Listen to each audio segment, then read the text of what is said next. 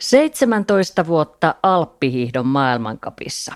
Olympia- ja M-mitalisti arvokisamitaleiden määrällä mitaten Suomen menestynein alppihiihtäjä. Kaiken tämän lisäksi Alppituulian, Rakennuspoveran ja Comeback Oyn yrittäjä.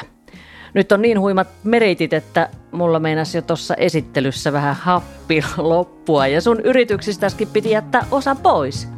Tanja Poutiainen Rinne, lämpimästi tervetuloa. Kiitoksia.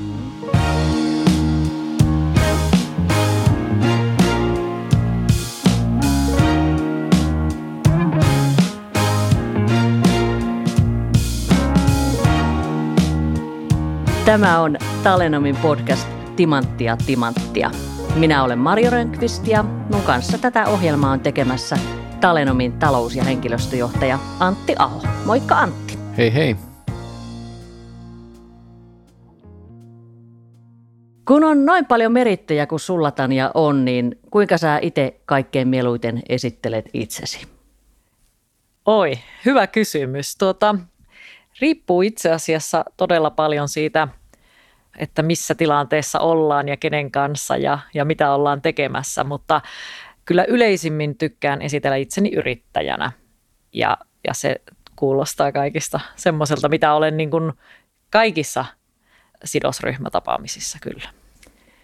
Mä löysin sun nimes hallituksen puheenjohtajana, jäsenenä tai varajäsenenä kahdeksasta eri yrityksestä. Miten siinä niin on päässyt käymään? Kas, sekin on kyllä niin kuin vuosien mittaan niitä on näin mä kerääntynyt toimia ja luottamustoimia, että todellakin olen ollut niin kuin ammattiurheilija ennen kaikkea silloin aiemmalla urallani, joka päättyi seitsemän vuotta sitten ja ja toki Alppituulian toimitusjohtaja olen ollut sitten jo urani aikana, mutta sen, sen jälkeen voi sanoa, että eri toteen on tullut sitten muitakin yrityksiä mukaan toimintaan ja, ja, ja luottamustoimia sitten erinäisissä hallintoneuvostoissakin ja, ja sitten urheilun parissa. Ää, muun muassa urheilijavaliokuntaa ja, ja kansainvälisen hiihtoliiton toimia. Kai sitä, kun on tämmöinen yrittelijäs ihminen ja, ja tottunut tekemään, niin ei sitä urheiluran jälkeenkään osaa paikalla olla. Ja, ja tuota, sitten on kysytty moneen tehtävään. Miten se aika jakautuu näiden välillä, kun monessa on mukana? Onko joku vähän niin kuin pääduuni tällä hetkellä vai? Kyllä nyt tällä hetkellä mun pääduuni on ehdottomasti toi Comeback Oy ja meillä on semmoinen Comeback Center-konsepti, joka on urheiluvammojen tehokuntoutusta, intensiivikuntoutusta tarjoaa niin huippurheilijoille kuin ihan aktiiviliikkujille ja niin sanotusti tavantallaajille – ja, ja siinä, siinä toimin toimitusjohtajana ja olen yksi perustajajäsen. Ja se työllistää mua tällä hetkellä kaikista eniten, että se on se, voi sanoa, että ehkä semmoinen niin kuin meidän juuri polkaistu yritys, jossa ollaan juuri ja juuri päästy lähtökuopista eteenpäin, mutta visio ja, ja näkemys on niin kuin pitkälle tulevaisuudessa, niin se vaatii tietenkin kovia ponnisteluja tällä hetkellä. Sä tuossa sanoitkin, että se alppituulia – on ollut sieltä jo urheiluajoilta pystyssä. Millaiseen tarpeeseen se sun ensimmäinen yritys syntyi? Joo, Alppituuli on perustettu vuonna 2002 ja se on ihan niin kuin tavallaan siihen urheiluliiketoiminnan ympärille perustettu, että silloin niin kuin ihan niin kuin mielenkiintoinen ehkä se historia, että mä oon itse ollut silloin 22-vuotias ja jo niin kuin jonkin verran menestynyt ihan kansainvälisesti, että olin jo ollut juuri ja juuri palkintopallilla maailmankapissa tai ainakin siellä niin kuin top 15 sijoilla useita kertoja, että alkoi olemaan jo sponsorituloja ja, ja tämmöisiä yhteistyökumppanuuksia. Ja silloin mun isä, mun, mun vanhemmat on siis 80-luvun alussa perustaneet rakennusyrityksen Rovaniemelle ja, ja sitä kautta olen siis niin kuin yrittäjäperheestä ja nähnyt sitä yrittäjäelämää ihan, ihan lapsesta asti ja, ja isä eritoten oli, oli niin kuin tosi innovatiivinen ja tämmöinen niin kuin hyvin yrittäjähenkinen ja näki, näki sen niin kuin mahdollisuudet ja alkoi mulle ehdottamaan sitä, että eikö tuohon mun urheilutoiminnan ympärille kannattaisi perustaa osakeyhtiö ja toki se 22-vuotiaasta urheilijasta, jolla oli kyllä ylioppilaslakki, mutta ei muuta koulutusta, niin, niin tuntui aika kaukaiselta ja vähän niin kuin pelottavaltakin ajatukselta. Mutta siihen sitten isäni palasi siihen ajatukseen aina aika ajoin ja silleen rauhallisesti minua niin kuin, syötti siihen yrittäjäajatukseen ja, ja niin se sitten jonakin varmaan kesäaikana, kun on vähän, ei ole sitä kilpailukautta päällä ja niitä paineita, niin marssittiin sitten paikallisen niin kuin ihan myöskin niin kuin asiantuntijan pakeille käymään läpi niin kuin verotukselliset ja tämmöiset lainsäädäntöasiat, että mitä se tarkoittaisi, jos yhtiöitettäisiin tätä urheilutoimintaa. Ja siitä se lähti ja, ja tota, aivan mahtavaa. Se on niin kuin, olen kyllä niin kuin kantapään kautta saanut oppia sen osakeyhtiön ja yrittäjyyden, mutta niin kuin erittäin hyvin ohjaavissa käsissä, että vanhemmat on siinä tosi paljon auttaneet tietenkin alkuvaiheessa ja matkan varrella. Sä sanoit, että olit 22-vuotias ja varmasti monilla tavoin vielä korvataukset märkänä siinä, mutta millainen yrittäjä sä olit silloin verraten siihen, että millainen yrittäjä sä oot nyt? No silloin tuota, mä olin ennen kaikkea niin kuin urheilija. Silloin ehkä enemmänkin itseni kysyttäessä identifioin urheilun kautta, että olen, olen urheilija. Oikein ammattiurheilija ja huippurheilijakin, ne termit jo sinällään varsinkin 20 vuotta sitten vielä, niin en tiedä onko niitä Suomessa kunnolla ollut olemassakaan, että mä oon ollut urheilija ja ikään kuin sitten sen jälkeen yrittäjä niin sanotusti. Mutta näin jälkeenpäin huomaa, kuinka se on, se yrittäjyys siinä rinnalla on kuitenkin vahvistanut mun identiteettiä ja, ja tuonut semmoista turvaa tietyllä tavalla, että urheilu on kuitenkin aika, aika tuota semmoinen riskisijoitus niin sanotusti, että kun lähtee uraa yrittämään, niin sitähän ei tiedä, miten siinä käy. Ja, ja niin kuin kuitenkin pieni osa pääsee maailman huipulle ja isompi osa ei pääse. Ja, ja pitää sitäkin kautta hankkia toinen ammatti tai, tai jatkaa sitä urheiluammattia tavalla tai toisella, niin se yrittäjyys ja osakeyhtiö on ollut siinä semmoinen hyvä turva ja jatkumo, jonka ehkä näin jälkeenpäinkin vasta tajuaa sen, sen niin kuin arvon, mitä siitä on saanut ja mitä se on mahdollistanut mulle jo urheiluran aikana, mutta eritoten sitten siirtymävaiheessa toiseen elämään, elämänvaiheeseen. Kuin tavallista se yrityksen perustaminen siihen aikaan oli? Jutteliko sä muiden urheilijoiden kanssa? No hyvin epätavallista. Ei mulla mitään niin kuin, faktapaperia tässä siitä ole, mutta väitän, että mä oon ollut ehkä yksi ensimmäisimmistä ää, suomalaisista urheili, yksilöurheilijoista, joka on perustanut osakeyhtiön. Ja, ja toki siellä on niin kuin, 2000-luvulla on sitten golfari Mikko Ilosta ja tennispelaaja Jarkko Niemistä. Heillä on, niin kuin, on, on paljon mediassakin ollut, että heillä on ollut yhtiöt tai on yhtiöt ja, ja, ja sillä tavalla niin kuin on, on sitten muitakin menestyneitä urheilijoita eri lajeista, jotka ovat päätyneet samaan ratkaisuun. En ihan tarkkaan tiedä heidän niin kuin yritysten perustamisvuotta, mutta se oli epätavallista ja siksikin voin sanoa, että se oli, se oli varmasti niin kuin isältäni melkoinen niin kuin aha-elämys, että kun hän näki sen, että tuo yksilöurheilija, että kuinka se tekee töitä kuin yrittäjä, miten siinä on niin paljon samoja elementtejä, niin miksi se ei toimisi yrittäjänä ihan niin kuin virallisesti, koska siellä on myöskin lainsäädäntö ja kaikki valmiina. Että ei ole semmoinen, mikä t- tilanne on tällä hetkellä edelleen meillä Suomessa niin kuin liiankin kanssa, urheilijoiden kanssa, että miten, niin kuin, miten he mikä heidän identiteetti on. Onko he huippurheilijoita, onko he opiskelijoita, onko he työntekijöitä vai mahdollisesti niitä yrittäjiä. Ja mä näen, että yksilöurheilija on ennen muuta yrittäjä. Jos ajattelee ihan mitä tahansa, miten hän niin sanotusti riskeeraa omaan toimeentulonsa, ottaa riskiä sen eteen, mutta onnistuessaan saa siitä hyvän palkkion. Ja näinhän se on yrittämisessäkin. Mites liiketoimintahan aika paljonkin ammennetaan oppeja, terminologiaa, käsitteitä huippurheilusta. Miten nyt kun sulla on tämä huippurheilutausta, niin näet sä itse paljon yhtymäkohtia huippurheilun ja, ja liike-elämän välillä? Ja minkälaisia? No siellä on valtavasti yhtymäkohtia minun mielestä, että, että molemmissa on pitkästi kyse siitä, että, että on, on intohimoa yrittäjät yleensä, jos yrittäjäksi ryhdyt, niin sulla on melkoinen intohimo siihen asiaan, mitä sä haluat viedä eteenpäin. Ja, ja sä oot valmis panostaa siihen tosi paljon sun aikaa ja resursseja niin sanotusti katsomatta kelloon. Tätähän sitä on urheilijakin tekee. Ei se, ei se niin kuin sillä ole kahdeksasta neljään se työaika. Se voi olla joskus pidempi, mutta myöskin joskus lyhyempi. Eli on myös se vapaus, mikä on toisaalta yrittäjälläkin, että pitähän ne asiat hoitaa ja sovittuihin juttuihin mennä, mutta, mutta joskus voi tehdä lyhyemmän työpäivän ja toisinaan sitten joutuu viikonloppuisin tai iltaisin tekemään töitä. Aivan sama asia urheilussa. Just semmoinen tavoitteen asettelu molemmissa asioissa, yrittäjyydessä urheilussa on ihan samanlaista. Ja sen seuraaminen, sen kehityksen seuraaminen ja toisaalta onnistumisten, mutta erityisen epäonnistumisen analysoimisen merkitys on aika suuri. Toki tässäkin arkipäivässä huomaa, että välillä niitä, sitä analysointia tekee huonommin ja toisinaan paremmin, mutta, mutta ne on asioita, mitä molemmissa pitäisi ottaa niin kuin huomioon, jotta pystyy kehittymään ja, ja etenemään urallaan. Kyllä, kyllä. Minkälaisia tavoitteita sulla on yrittäjänä?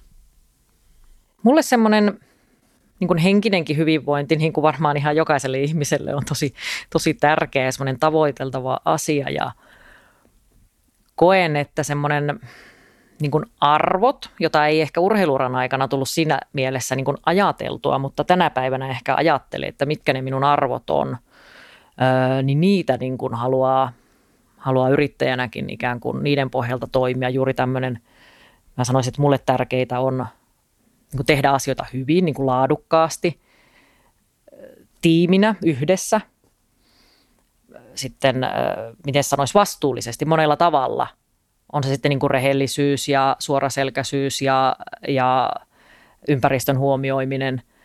Niin kuin eurot esimerkiksi, ne ei ole se driveri, mitä ne ei ollut huippurheiluurallakaan, mutta se on jännä homma, että silloin kun ne, se talous ja eurot ei ole se tärkein ykkösasia, niin kumma kyllä sitten jossain siellä kauka, kauempana, niin nekin yleensä poikii, kun tekee asioita hyvin.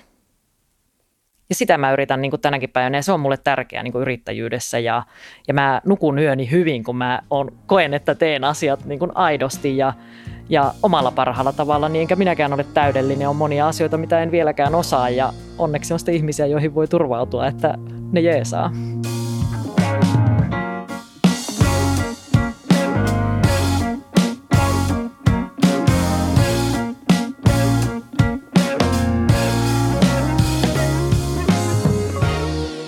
Sä tuossa rinnastit jossain kohtaa äh, tätä, tätä niin yrittäjän, tai, tai sanoit, että urheilija on vähän niin kuin yrittäjä ja, ja, ja se sitten päädyit perustamaan tämän yhtiön ja se, se jälkeenpäin näyttää aika luontevalta sulle.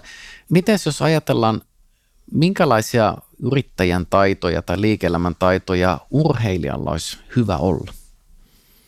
No sanotaanko, että vaikka puhuin tuossa semmoisesta niin kuin analysoimisesta ja niin epäonnistumisten kuin, kuin onnistumisten analysoimisesta, niin urheilijana ja yrittäjänä, niin mä sanoisin, että sen, se asia on urheilussa tosi kirjavaa tällä hetkellä. Jotkut tekee sitä tosi hyvin, mutta hämmästyttävän moni niin kuin ihan jo hyvällä tasolla oleva suomalainen urheilija niin kuin tekee sitä heikosti. Ja mä sanon, että yrityselämässä mun mielikuva on, että on niin kuin, niin kuin Excelit tai mikä tahansa ohjelma, millä seurataan monia asioita, tavoitteita tai, tai asiakkaita tai asiakaskäyttäytymistä tai mitä ikinä se onkaan, niin sitä kyllä yrityselämässä tehdään paremmin kuin urheilussa niin kuin keskimäärin. Ja, ja siinä urheilijalla, urheilijalla, monella urheilijalla olisi opittavaa, että kyllä niitä liike-elämästäkin löytyy paljon asioita, mitä voisi tehdä paremmin urheilussa. Et puolin ja toisin. Tämä on aika kiinnostavaa, koska mä, on, mä en ole siis huippurheilija enkä tunne sitä kenttää niin hyvin, mutta mä oon luullut, että just siellä nimenomaan tämä puoli on kunnossa. Ja mä oon aina sanonut, että meidän pitäisi tämä liike-elämässäkin samalla tavalla tehdä tuota kuin huippurheilussa tehdään, mutta ehkä se sitten on niin urheilussa kuin liike-elämässä, että et, et vaihtelua löytyy. Ja ei pidä luulla. no juuri näin, siksi otinkin tuossa esille, että moni tekee sitä jo tosi hyvin, mutta se on tosi kirjavaa, että, että, että jopa niissä niin kuin kansallisen tason hyvissä urheilijoissa löytyy, löytyy niitä, että mennään tosi niin kuin fiiliksellä, mikä on se urheilun semmoinen taas se driveri ja semmoinen, mistä me voitaisiin ehkä taas liike-elämässä ottaa paljon niin kuin vielä oppia, että, että vitsin urheilijat, ne tekee sitä niin kuin semmoisella intohimolla ja semmoisella niin kuin lapsen niin kuin mielisellä ää, niin kuin hauskuudella ja ilolla, niin, niin sieltä niin kuin joissakin kohdin ehkä puuttuu semmoinen tietynlainen systemaattisuus kuitenkin. Mistä se intohimo sitten saadaan, joko urheiluun tai yrittämiseen? Niin, no sepä se onkin, että jos ei sitä ole, niin vaikea kyllä sano, saada, sanoa, mistä se tulisi niin kuin ulkopuolelta. Että kyllähän lähtökohtaisesti, jos yrittäjäksi ryhtyy, niin kyllä mä näkisin, että kyllä sillä varmaan semmoinen sisäsyntyinen tai, tai johonkin asiaan syntynyt intohimo on taustalla toivon mukaan. Se ainakin helpottaa sitä arkea ja sitä jaksamista ja sitä, että se ei tosiaan ne sitä ei tule katsottua kelloa, kun tekee asioita sen työn eteen. Mä luin, että sä oot kouluttajana tämmöisessä nimenomaan niin urheilualalle suunnatus yrittäjän ammattitutkinnossa. Ja mulle tulee nyt kyllä sellainen olo, että sä, sä oot ihan nainen paikallaan, sillä sulla on varmasti sen miljoona vinkkiä antaa, antaa sille puolelle. Jos me puhutaan tuosta yksilöurheilijan palkkapussista ylipäätään, niin se, siihenhän vaikuttaa ihan hirvittävän moni asia. Että miten sä menestyt ja miten sä löydät sponsoreita tai yhteistyökumppaneita, miten hyvin sä osaat asiansa hoitaa. Ei kaikilla ole sitä yrittäjäisää, joka osaa katsoa niitä asioita yrittäjän vinkkelistä. Mutta mikä sun mielestä on siinä urheilussa niin kuin taloudellisesta näkökulmasta vaikeinta? No ehdottomasti se alkuvaihe ei, ei ihan lapsuusvaihe. Yleensä monia lajeja Suomessakin pystyy harrastamaan niin, kuin niin sanotusti varsin niin kuin kohtuullisella budjetilla, mutta se on ehdottomasti siellä, sanotaanko suurin piirtein lukiovaiheessa. Et alle 20 noin 15-20-vuotiaana, kun se urheilu alkaa olla jo, tai tulee olla jo tosi, niin kuin, tosi pitkälle ammattimaista ja semmoista, niin kuin, mikä vaatii aika paljon resursseja, niin valmennus kuin ehkä jo lajista riippuen niin kuin jopa ulkomaan leiritystä paljon. Ja silloin niitä euroja menee. Ja taas joku 15 tai 17-vuotias, vaikka olisi kuin lupaava urheilija ja, ja tulee aikanaan ehkä breikkaamaan maailman huipulle, niin ei, sen on vaikea saada vielä yhteistyökumppaneita, niin isoja, ehkä niitä paikallisia 500 euron tukijoita tai muutaman sadan tai tuhannen euron, mitkä on tosi tärkeitä, mutta, mutta budjetti vuodelle saattaa olla hyvin 20-30 000, jopa vielä paljon enemmän, niin se on ehdottomasti se urheilun kaikista haastavin ja, ja rankin hetki. Eritoten tietenkin vanhemmille, jotka siinä kohtaa sitten on niitä maksajia. Ja tähän meidän pitää niin löytää uusia rahoitusmalleja Suomesta ja, ja sinällään en malta olla mainitsematta tämmöistä sportsfundia, urheilurahastoa, joka on nyt perustettu ja siihen ollaan ensimmäisiä urheilijoita äh, hakemassa ja, ja valitsemassa. Ja nimenomaan... Oliko se niin, että sä, sulla on siinäkin sormespelissä, no, eikö olen, olen siinäkin tuota, hallituksen jäsenenä, että, että tuota, sinällään niin kuin sydäntä lähellä oleva projekti ja ennen kaikkea semmoisena ajatuksena, että haluaa antaa jotain myöskin niin kuin urheilulle takaisin, kun näkee mitä se on itselle antanut ja mitä se urheilijayrittäjyys on antanut, niin sitä haluaa, sitä viestiä ja mahdollisuutta viedä tuleville sukupolville tuossa vaiheessa, kun se niin kuin rahoitus on vaikeaa ja, ja haastavaa ja sen nimen niin kuin saaminen. Kerroksä vähän, mitä se on antanut sulle? No se on antanut ihan tämmöisiä niin kuin helposti miellettäviä asioita, kuten kielitaitoa, ää, avarakatseisuutta, ymmärrystä kansainvälisyydestä ja muista maista ja muiden kulttuurien ihmisistä, kun on, on tuolla maailmalla reissannut ja meillä on ollut, mullakin on 17-vuotiaasta asti meillä on ollut ulkomaalainen päävalmentaja maajoukkueessa, niin tavallaan jo heti sieltä on lähtenyt se kielitaidon ja muiden kulttuureiden niin kuin sopiva yhteentörmäys liikkeelle. Ja se on antanut verkostoja, kun on tavannut ihmisiä paljon ja niin ne omat ö, niin kuin laskijakumppanit niin Suomessa kuin ulkomailla, kuin sitten ihan valmentajat, yhteistyökumppanit, kumppaniyritykset, joiden kautta voi saada jopa työmahdollisuuksia, työharjoittelumahdollisuuksia niin uran aikana, kun, kun moni urheilija on sitten uran jälkeen työllistynyt niihin omiin sponsoriyrityksiinsä, koska yritykset huomaa, kuinka,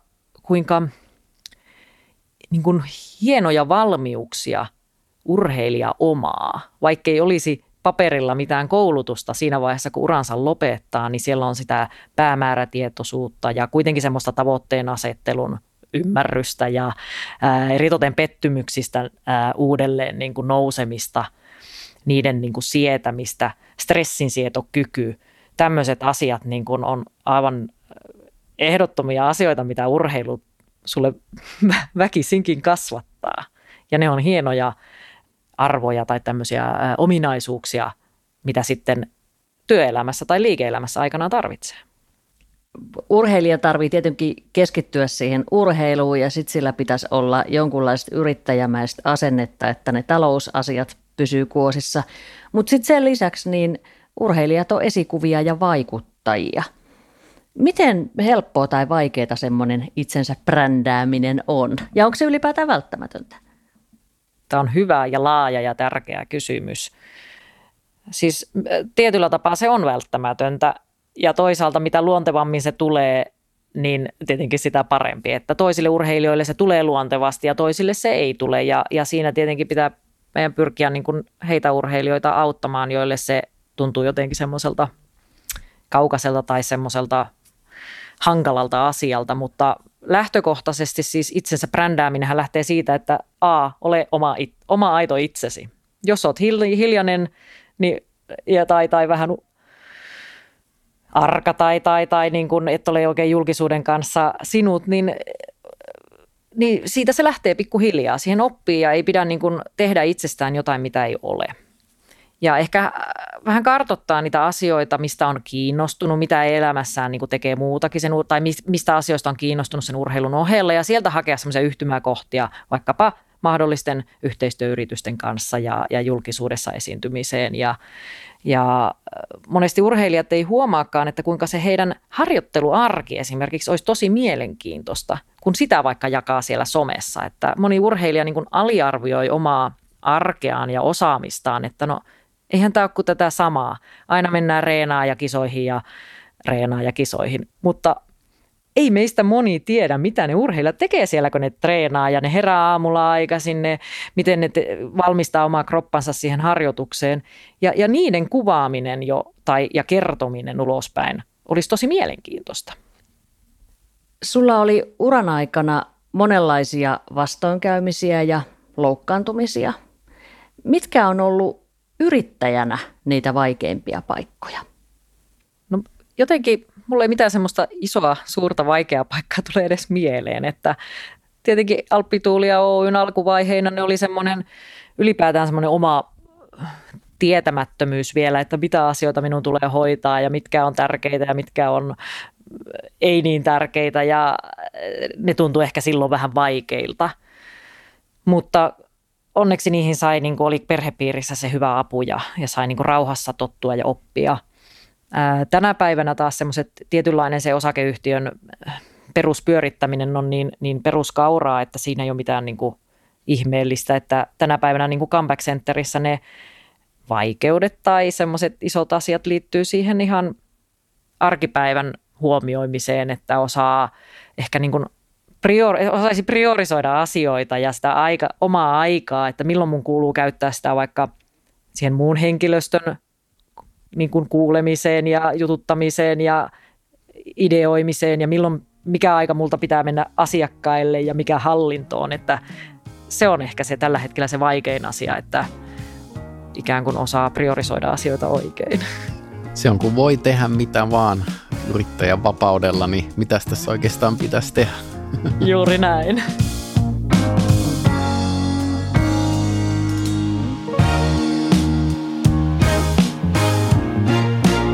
Timanttia, timanttia.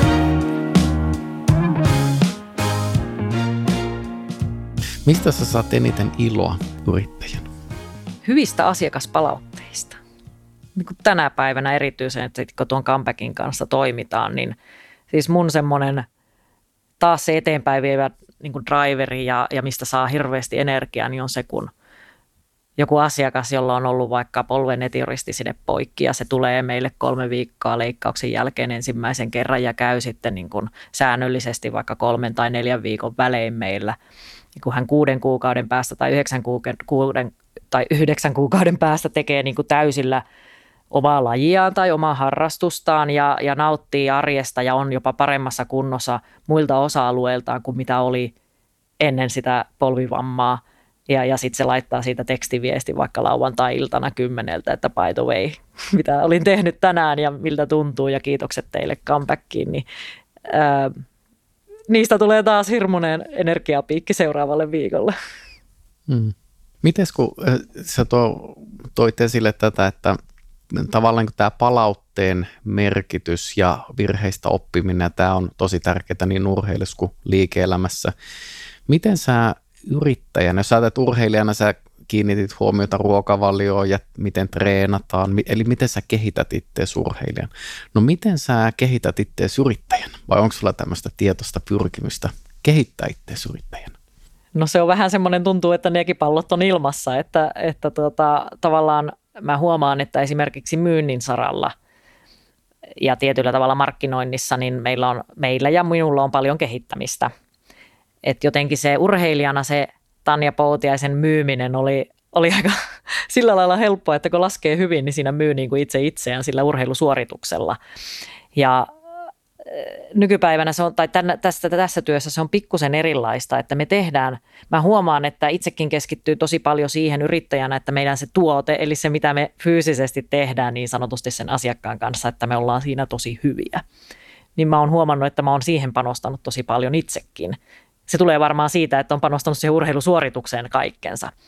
Ja, ja nyt niin kuin huomaa, että sitten se itse, se tietyllä tavalla se myyminen, missä pitää jalkautua, ottaa ihmisiin enemmän kontaktia ja mennä ja esittää asiaa, niin siellä sitten on kehitettävää.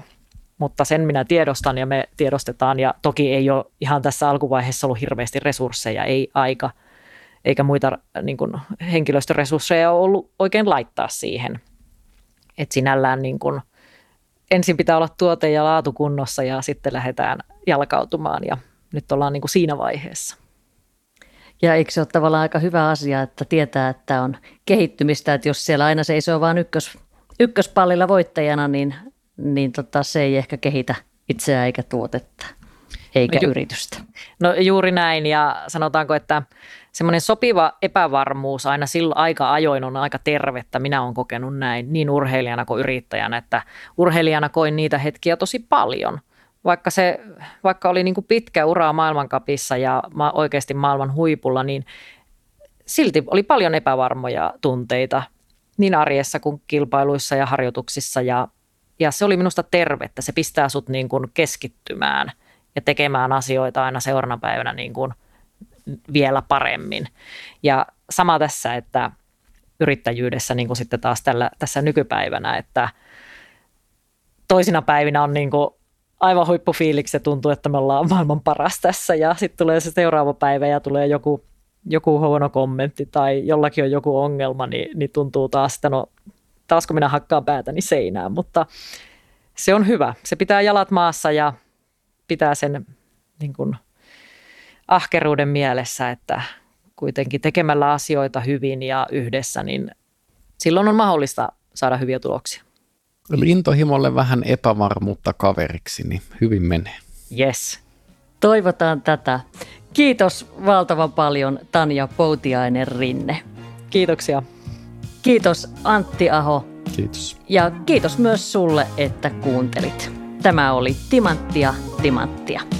Jos tykkäsit, niin muistathan kertoa tästä myös kaverille.